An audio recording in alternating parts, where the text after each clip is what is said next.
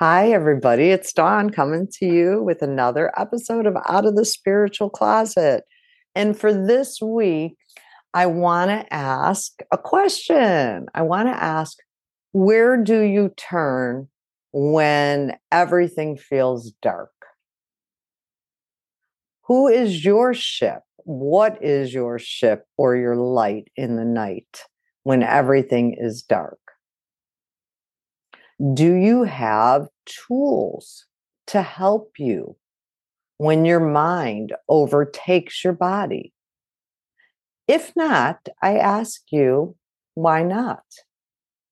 Why not invest in yourself and gain some tools to provide you inner peace, clarity, and guidance? This can come through meditation. This can come from walking in nature. This can come from sitting at a tree. This can come from learning how to read the Akashic records, becoming a Reiki master, doing seraphim energy blueprint work. It could come from a variety of sources. It doesn't matter. As long as you keep filling up your spiritual toolbox or using the old tools in your spiritual toolbox to help you move through heavy, dense energy.